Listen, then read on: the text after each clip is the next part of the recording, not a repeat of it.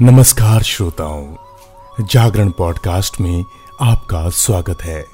आप सुन रहे हैं कथा हरि प्रिया गुणगान विष्णु प्रिया माँ लक्ष्मी जी का।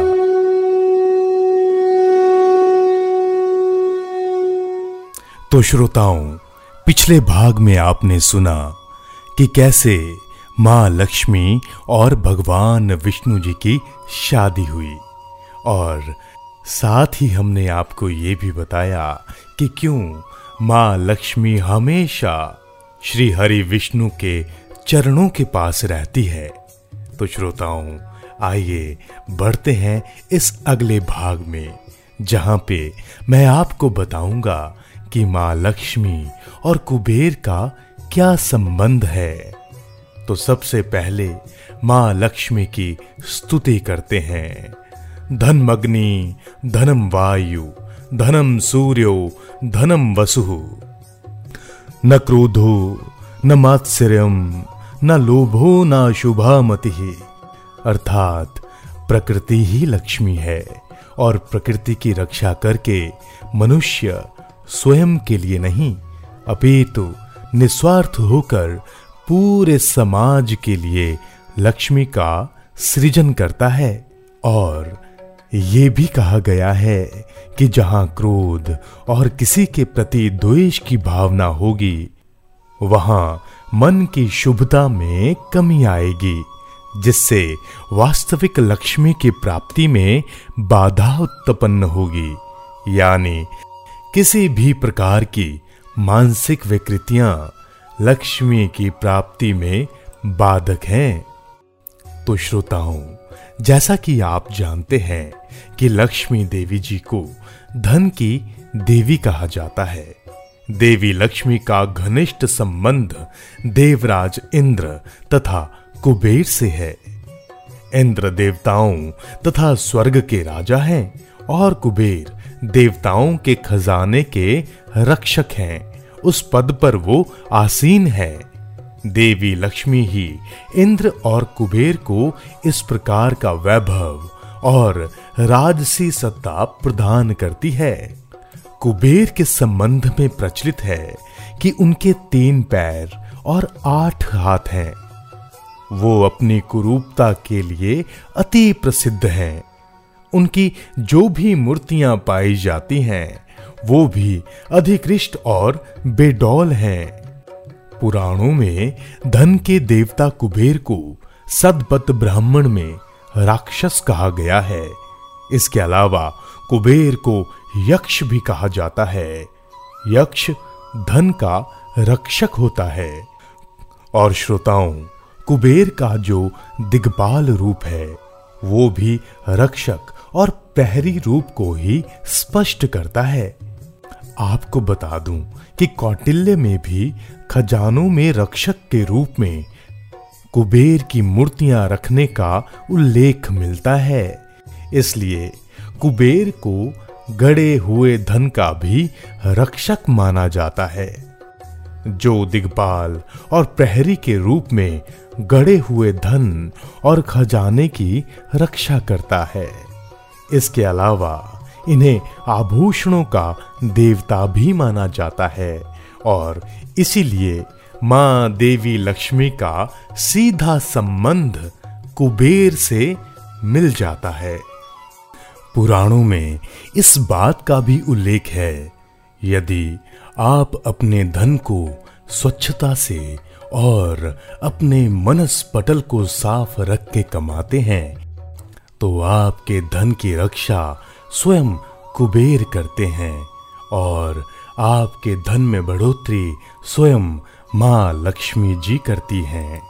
श्रोताओं, आपको बता दूँ कि शास्त्रों में लिखा गया है कि किसी शुभ दिन जरूरतमंद व्यक्ति को सफ़ेद पदार्थ जैसे आटा, चावल, सफ़ेद वस्त्र आदि दान करने से घर में लक्ष्मी का आगमन होता है। अगर आप चाहते हैं कि घर में सदा लक्ष्मी जी का वास हो तो ग्यारह लघु नारियल एक पीले कपड़े में बांधें और रसोई घर के पूर्वी कोने में बाँध। ऐसा करने से कभी भी अन्न धन की कमी नहीं आएगी। माँ लक्ष्मी सदैव अपनी कृपा आपके ऊपर बरसाएगी और देवता कुबेर आपके धन की रक्षा करेंगे।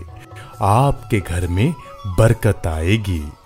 माता लक्ष्मी को धन की देवी माना जाता है और धनतेरस से लेकर दिवाली तक माँ लक्ष्मी की पूजा अर्चना की जाती है। माता लक्ष्मी के साथ धन के मंगल का भाव भी जुड़ा है, क्योंकि श्रोताओं माता लक्ष्मी के द्वारा दिया गया धन लोक कल्याण के लिए होता है।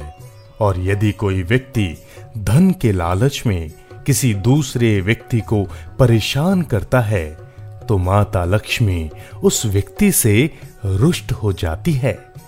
माता लक्ष्मी का स्वरूप अत्यंत ही सुंदर है और इन्हें स्वच्छता पसंद है।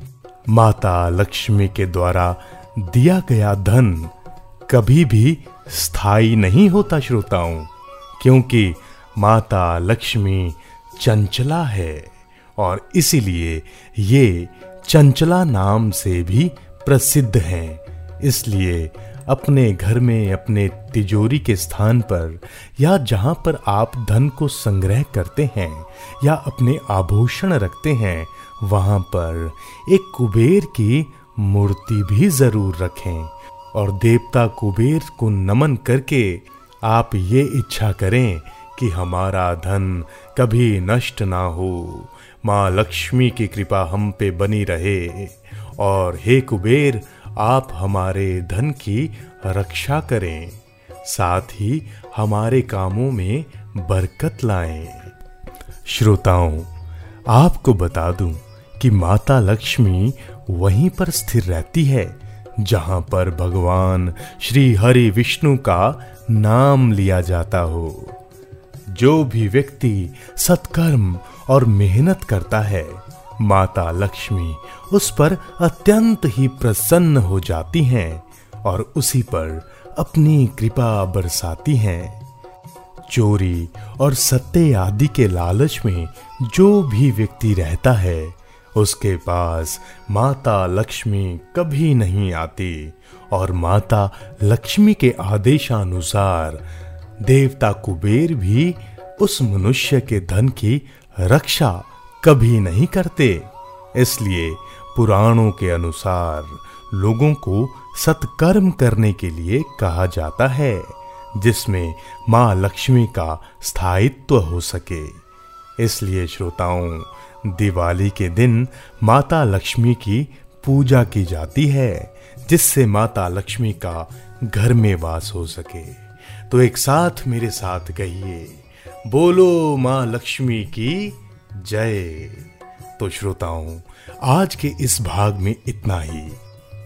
अगले भाग में हमसे जुड़िए और माँ लक्ष्मी का गुणगान यूँ ही सुनते रहिए सुनते रहिए जागरण पॉडकास्ट। और मुझे आज्ञा दीजिए। नमस्कार।